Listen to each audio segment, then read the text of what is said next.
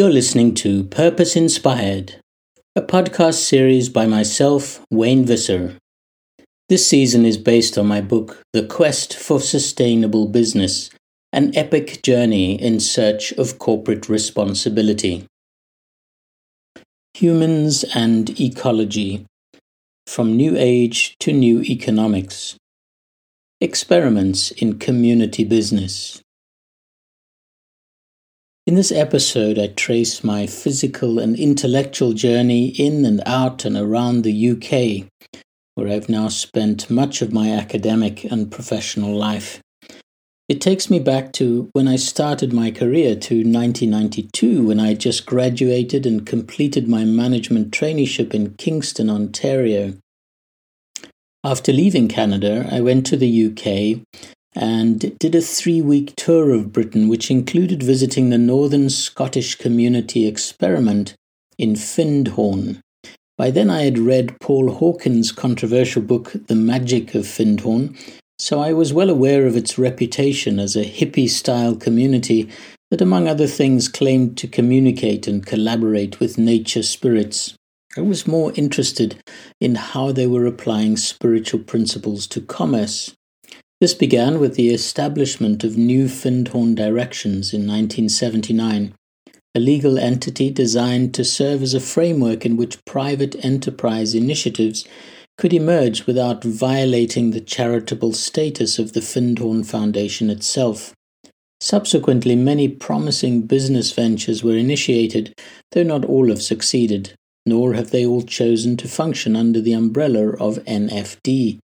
Those in operation when I visited included the Wood Studio, Bay Area Graphics, Findhorn Bay Apothecary, Weatherwise Solar, and Alternative Data. They also had a pioneering eco-housing project which included houses made from whiskey barrels, under the leadership of John Talbot. The unique characteristics of these companies were that they were all trying to demonstrate their broader community philosophy of spiritual management and work as love in action. Can we learn anything about business responsibility from these somewhat fringe ventures? The common objective in places like Findhorn in Scotland and Mondragon in Spain is community and environmental improvement, including through business activities. They are not hungry for short-term profits, rather they are pursuing long-term sustainable development strategies. The desire is to be autonomous and self-sustaining, and most of all to promote local self-development rooted in history and tradition. These two examples serve to illustrate that success stories in alternative ways of doing business do exist. The details of exactly how they are different, however, still need more thorough exploration. First, a different set of values underscores community businesses. For instance, money is made to serve human development and not vice versa. The business is a means of human and community development and not an end in itself. Work is seen as an opportunity for creativity and personal development, as well as a contribution to serving the needs of society. Democratic action and consultation are encouraged, while integrity and competence in the management and conduct of business, as well as effective leadership, are considered necessary disciplines to be learned. There is also sensitivity to and solidarity with the local community as a prerequisite for business operating in any particular area.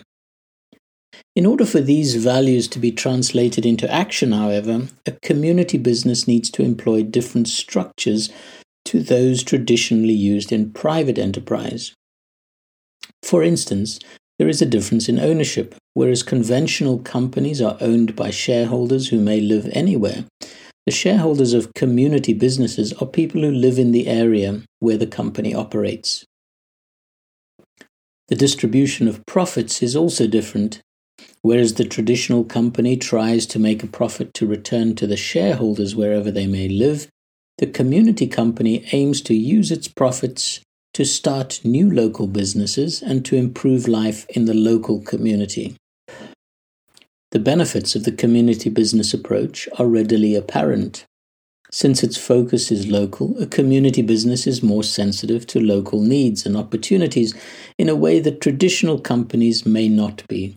With the emphasis on people rather than on money-making, a community business will naturally be more responsive to human development in its staff and in its community than has been customary in the past. It would be a mistake to assume that these ideas are conclusive or easy to implement. On the contrary, growing spiritual businesses is an open-ended and challenging experimental process. According to one of the past focalizers of the Findhorn Foundation and partner of the Alternative Data software company. As he put it, I thought meditations on Monday mornings and being nice to customers would do it. Instead, I had to deal with intense personality conflicts in a system where power is equated with money. Yet there is great excitement. All the problems have to do with perceptions of power. Power to stifle and manipulate, or to create, enliven, and challenge.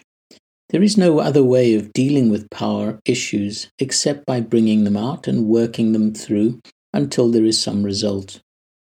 Integrating business into an emerging community vision seems a natural path of societal evolution. Eco-villages and sustainable communities. A few years later, I was back in the U K to begin my studies in human ecology, and back in Findhorn to attend a conference on eco-villages and sustainable communities as models for twenty-first century living. It was at this conference that the Global Eco-Village Network was launched, with twelve members to serve as an umbrella organization for eco-villages, transition town initiatives, intentional communities, and ecologically minded individuals worldwide. Immediately following the Findhorn Conference, I joined my fellow master's students in the warm enclosures of an old manor house in southwest Scotland near Dumfries called Lauriston Hall, home of an intentional community of twenty-three years standing and host to Reforesting Scotland's annual conference. As a pre-event to the conference, a group of us went on a Buildings in the Forest study tour, visiting a thatched hut, a log house retreat, apparently the largest log house in Britain, a crock frame barn, and a tree house fifteen meters high, all most fascinating indeed. To give some idea of what these sustainable community experiments are like, let me describe Lauriston Hall. When I visited, it was home to about thirty residents who appeared to have found a healthy balance between living in community and giving sufficient autonomy for pursuing individual interests. They collected their own firewood for heating and raised sheep and cows for slaughter, but also relied on products and services from outside. Most found employment in the nearby village, although some worked on organizing events hosted on the premises. As with many of these eco-villages, Lauriston Hall is located in exquisite natural surroundings. I wrote in my diary at the time, a walk through the mostly native forest adjacent can only be described as magical and enchanting. Bright red and white spotted fairy mushrooms, orange and yellow lichen, sparkling drops suspended from sun-showered trees like a fantastical web of light, velvet moss cushioning tree bark, and torrents of water gushing down on its way to the rippled expanse of a loch. I must confess that despite these eco-villages being all about going back to nature and practicing brotherly or sisterly love, or maybe because of this, I have always had slightly cynical views about their value. They seem to me somewhat isolationist, a throwback to the hippie generation, not engaging with the real challenges of urban living, widespread poverty, and mainstream careers. Apart from Findhorn and Lauriston Hall, I had previously also visited the Centre for Alternative Technology in Wales, so my opinions were not formed entirely in ignorance. However, during my year in Edinburgh, I challenged myself to study these intentional communities in search of lessons to be learned. In the end, I came to the conclusion that these eco-villages were vital experiments in what I started thinking of as community-centered economics. The emergence of new economics. In a paper I wrote on community-centered economics for my master's degree, I explored the writings of former World Bank economist Herman Daly and community activist Helena Norberg-Hodge. They claimed that there was a direct link between the advancement of industrial development based on neoclassical economic thinking and the erosion of communities. While Daly argued convincingly from a theoretical perspective, Norberg-Hodge took an anthropological approach, telling the story of how modernization and economic development had taken its toll on the cultural integrity of the Ladakhi people in northern India, bordering on Tibet. This erosion of community, they argued, exacerbated numerous other social problems and created negative effects such as economic dependence, community disempowerment, cultural breakdown, social diseases, and environmental destruction. A more community-centered economics, by contrast, would embrace concepts like person in community rather than free rational utility-maximizing individuals, as well as self-reliance, counter-development, and eco-communitarianism. On a more practical level, the establishment and support of community businesses and local currencies or exchange systems would be encouraged. The benefits of this community approach, it was said, included wealth creation, empowerment, social cohesion, ethical conduct, sustainability, and fulfillment of human needs. While I remain unconvinced that we should all seek out a pastoral community enclave in the wilderness, I was persuaded during my year in Edinburgh that the Western economic system and the process of trade liberalisation has serious shortcomings. What is more, a powerful new vision of economics seemed to be emerging. Its founding fathers were E F Schumacher, author of Small is Beautiful, and Herman Daly, author of Steady State Economics. While a new generation of leaders had taken up the cause, people like James Robertson, author of Future Wealth, Hazel Henderson, who wrote Redefining Wealth and Progress, and Manfred Max Neef, author of Real Life Economics, and Paul Ekins, who wrote Wealth Beyond Measure. In nineteen eighty-four, Ekins and others like Jonathan Porritt had set up TOES, the Other Economic Summit, which later became the New Economics Foundation, to offer an alternative perspective to the neoliberal agenda of the G seven summits. There was a real buzz of revolution in the air, and I wanted to be part of it.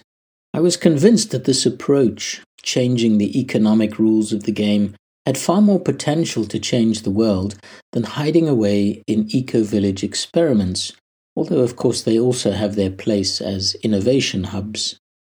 Some of the ideas of what came to be known as the New Economics Movement never gained traction. Proposals such as the guaranteed citizens' income or a Tobin tax on speculative currency trading.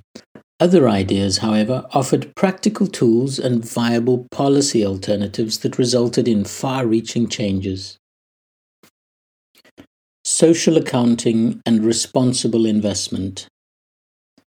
At the New Economics Foundation, Simon Zadek, who I met at the time, had been working with the fair trade organization Tradecraft to develop new social audit methods.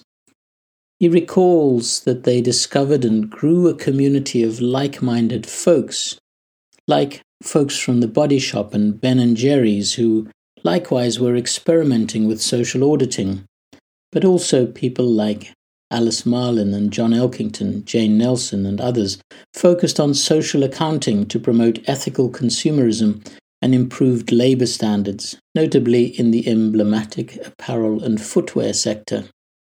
This led to the establishment of the organisation called Accountability, nurtured within the New Economics Foundation and then spun out on its own, with a mission to advance the noble art of social and ethical accounting, auditing, and reporting, advanced in theory by people like Rob Gray, but only marginally in practice at that time by mainstream business. As Zadek later reflected, Whether accountability catalyzed change or rode on its skirts is a moot point often hard to deal with scientifically, but what we do know is that huge strides have been made over the intervening period in advancing the practice of what we might today call sustainability accounting, auditing, and reporting, with methods, standards, professional qualifications, and, in some areas, the rule of law, all driving the volume of practice, and in some respects, the quality and its impacts. In less than two decades, the pottering side events of Tradecraft, Body Shop, and a few other unusual institutions have transformed into a global industry and practice supported by new institutions. These new institutions included the likes of the Global Reporting Initiative with its Sustainability Reporting Guidelines, Social Accountability International with its S A eight thousand standard, Transparency International with its Corruption Perceptions Index, the Extractive Industries Transparency Initiative, the U N Global Compact, and the Carbon Disclosure Project, to mention but a few. Another field that was rapidly advancing in the mid nineteen nineties was socially responsible investment, or S R I, in no small part due to the efforts of indefatigable pioneers like Amy Domini, Tessa Tennant, and Steve Leidenberg. In nineteen eighty, when Amy Domini was working as an American stockbroker, she began to notice that some of her clients weren't happy to invest in certain companies, such as large defense contractors and tobacco companies, whose policies they disagreed with. They questioned whether it was possible to pursue their investment objectives without violating their conscience. As a result, in nineteen ninety, she set up Domini Social Investments and established the Domini four hundred Social Index, which tracked companies that had been screened using ethical criteria. Tessa Tennant, who The Independent described as the mother of green investment, had a similar story. She founded Britain's first green equity fund back in nineteen eighty-eight and went on to establish the U K Social Investment Forum and other similar initiatives in Europe and Asia, as well as heading up S R I strategy for Henderson investors and serving on advisory boards for the U K government, His Royal Highness the Prince of Wales, the Calvert World Values Fund, and the U N E P Finance Initiative. Steve Leidenberg's focus has been on the S R I data needed to support sustainable investment screening.